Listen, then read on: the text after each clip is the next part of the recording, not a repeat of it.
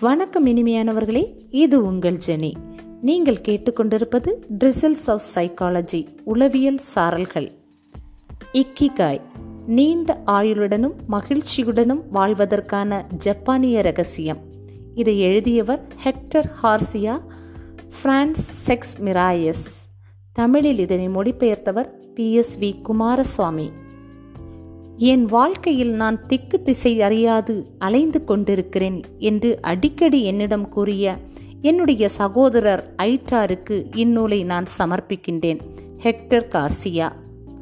என் வாழ்க்கை பயணத்தில் நான் இளைப்பாறுவதற்கான ஒரு இடமாகவும் என்னுடைய உந்து சக்தியாகவும் விளங்கும் என்னுடைய கடந்த கால நண்பர்கள் நிகழ்கால நண்பர்கள் மற்றும் வருங்கால நண்பர்கள் அனைவருக்கும் இந்நூலை நான் சமர்ப்பிக்கின்றேன்.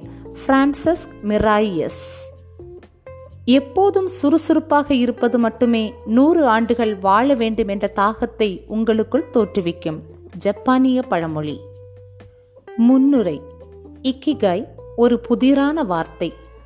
நாங்கள் இருவரும் டோக்கியோவில் இருக்கும் ஒரு சிறு மது விடுதியில் முதன் முதலாக சந்தித்து கொண்டபோது இந்நூலுக்கான விதை ஊன்றப்பட்டது.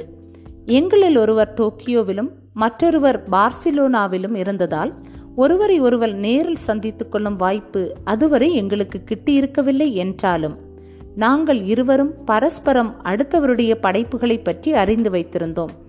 பின் எங்கள் இருவருக்கும் பரிச்சயமாக இருந்த ஒருவர் எங்களை ஒருவருக்கொருவர் அறிமுகம் செய்து வைத்தார். அக்கணத்தில் ஏற்பட்ட எங்களுடைய நட்பு இத்திட்டத்திற்கு வழிவகுத்தது. எங்களுடைய அடுத்த சந்திப்பு ஓராண்டு கழித்து டோக்கியோவில் உள்ள ஒரு பூங்காவில் நிகழ்ந்தது. அங்கு நாங்கள் நிதானமாக நடந்து கொண்டே மேற்கிந்திய உளவியல் பற்றியும் குறிப்பாக மக்கள் தங்கள் வாழ்வின் நோக்கத்தை கடைபிடிக்க உதவுகின்ற லோகோ சிகிச்சை முறை பற்றியும் விவாதித்தோம். நாஜி வதை முகாமிலிருந்து தப்பி பிழைத்து பிறகு உலக புகழ்பெற்ற உளவியல் வல்லுநராகவும் நூலாசிரியராகவும் பரிணமித்த டாக்டர் விக்டர் பிராங்கல் கண்டுபிடித்த லோகோ சிகிச்சை முறையை இன்று பல உளவியல் மருத்துவர்கள் கைவிட்டுவிட்டு வேறு உளவியல் சிகிச்சை முறைக்கு மாறியிருப்பதை பற்றி நாங்கள் அப்போது விவாதித்தோம். ஆனால் இன்றும் மக்கள் தாங்கள் செய்கின்ற வேலைகளுக்கும் தாங்கள் வாழ்ந்து கொண்டிருக்கின்ற வாழ்க்கைக்கும் ஏதேனும் அர்த்தம் இருக்கிறதா என தேடிக்கொண்டுதான் இருக்கின்றனர். பின்வரும் கேள்விகளை நமக்கு நாமே கேட்டுக்கொண்டுதான் இருக்கின்றோம். வாழ்க்கையின் அர்த்தம் என்ன? வெறுமனே நீண்ட நாட்கள் வாழ வேண்டும் என்று நான் ஆசைப்பட வேண்டுமா? இல்லை அதையும் தாண்டி வாழ்க்கையில் என்ன அர்த்தம் இருக்கிறது என்று நான் தேட வேண்டுமா?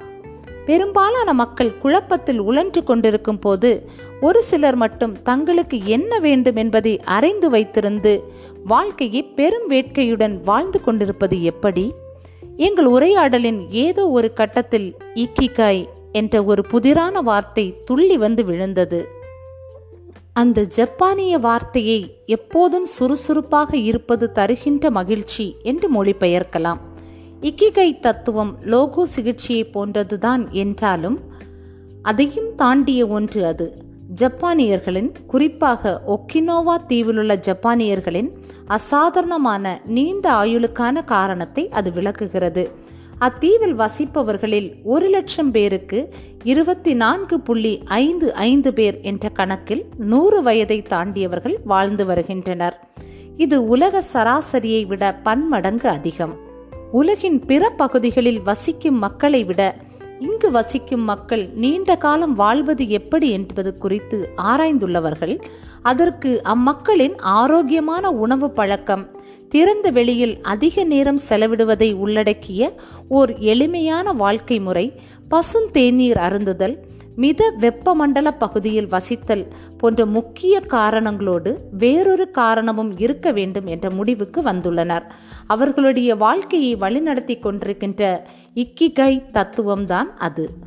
நாங்கள் இது குறித்து ஆய்வு செய்து கொண்டிருந்த போது இந்த தத்துவத்தை மேற்கத்திய உலகிற்கு அறிமுகப்படுத்தக்கூடிய புத்தகம் ஒன்று கூட இல்லை என்பதை நாங்கள் கண்டறிந்தோம்.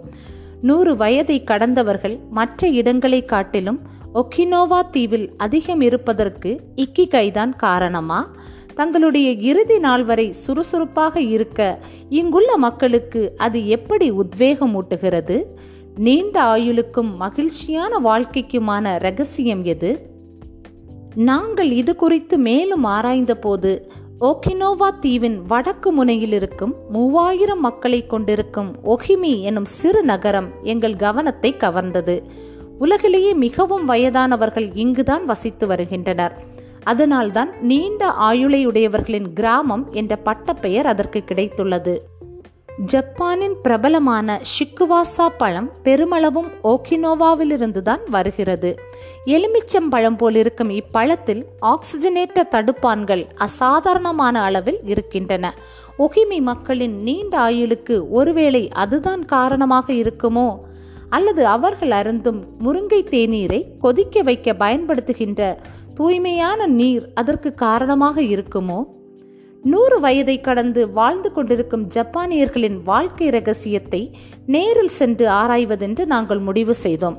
ஓராண்டு முன் தயாரிப்புக்கு பிறகு நாங்கள் எங்களுடைய புகைப்பட கருவி மற்றும் குரல் பதிவு கருவிகளுடன் அந்த தீவில் வந்து இறங்கினோம். அத்தீவு வாசிகள் நீண்ட தலைமுறைகளுடன் இருக்கும் புனகையா என்ற காட்டு ஆவிகளை வழிபடும் ஆன்மவாத மதத்தை பின்பற்றினர். பண்டைய வட்டார வழக்கு மொழியொன்றை பேசினர். அத்தீவை சென்றடைந்தவுடன் உடனடியாக எங்களை கவர்ந்த விஷயம் அவர்களிடம் குடிக்கொண்டிருந்த தோழமை உணர்வுதான். பசுமை போர்த்து இருந்த மலைகளையும் பளிங்கு போன்ற நீர் ஓடிக்கொண்டிருந்த சிற்றோடைகளையும் கொண்டிருந்த அத்தீவில் வசித்து வந்த மக்கள் எப்போதும் சிரித்து கொண்டும் நகைச்சுவையாக உரையாடிக் கொண்டும் இருந்தனர் அந்த ஊரில் இருந்த மிக வயதானவர்களை நாங்கள் பேட்டி கண்டு கொண்டிருந்த போது இயற்கை வளங்களையும் தாண்டி அதிக ஆற்றல் வாய்ந்த ஏதோ ஒன்று அங்கு இருந்ததை எங்களால் கண்டுகொள்ள முடிந்தது. அம்மக்களிடம் பொங்கி வழியும் அசாதாரணமான மகிழ்ச்சி அவர்களுடைய நீண்ட இன்பகரமான வாழ்க்கை பயணத்தை வழிநடத்தி கொண்டிருக்கிறது. மறுபடியும் அங்கு இக்கிகை தான் தலை தூக்கியது. ஆனால் இக்கிகை என்பது உண்மையில் என்ன? அதை எவ்வாறு பெறுவது? இரண்டாம் உலகப் போருக்கு இரண்டு லட்சம் அப்பாவி மக்களை பலி கொடுத்திருந்த அதே ஓக்கினோவா தீவில்தான் மகிழ்ச்சி தழும்பிக் கொண்டிருந்த இந்த ஊரும் இருந்தது என்பதை அறிந்தபோது எங்களால் எங்கள் வியப்பை கட்டுப்படுத்திக் கொள்ள முடியவில்லை.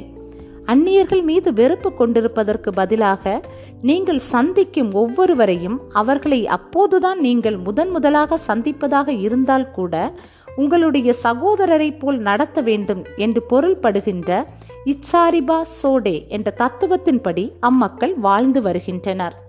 சமூகத்தின் ஓர் அங்கமாக உணர்தல் ஒஹிமி மக்களின் மகிழ்ச்சிக்கான ரகசியங்களில் ஒன்று. இளம் வயதிலிருந்தே கூட்டு உழைப்பு என்று பொருள்படும் யுய்மாறு என்ற கொள்கையை அவர்கள் கடைபிடித்து வருவதால் ஒருவருக்கொருவர் உதவுவது என்பது அவர்களுக்கு பழக்கமாய் இருந்தது தோழமையை பேணுதல் அளவாக சாப்பிடுதல் தேவையான அளவு ஓய்வெடுத்தல் மிதமான உடற்பயிற்சிகளை பழக்கமாக்கிக் கொள்ளுதல் போன்றவை உடல் ஆரோக்கியத்திற்கு இன்றியமையாதவை என்றாலும் தங்களுடைய பிறந்த நாளை கொண்டாடுவதற்கும் ஒவ்வொரு நாளையும் உற்சாகமாக ரசித்து உணர்வதற்கும் அவர்களுக்கு உத்வேகமூட்டுவது இக்கிகைதான். நூறு வயதை கடந்துள்ள ஜப்பானியர்களின் ரகசியங்களை உங்களுக்கு தெரியப்படுத்துவதும் அதன் மூலம் நீங்கள் உங்களுடைய இக்கிகையை கண்டுபிடிக்க உங்களுக்கு உதவுவதும் தான் இந்நூலின் நோக்கம்.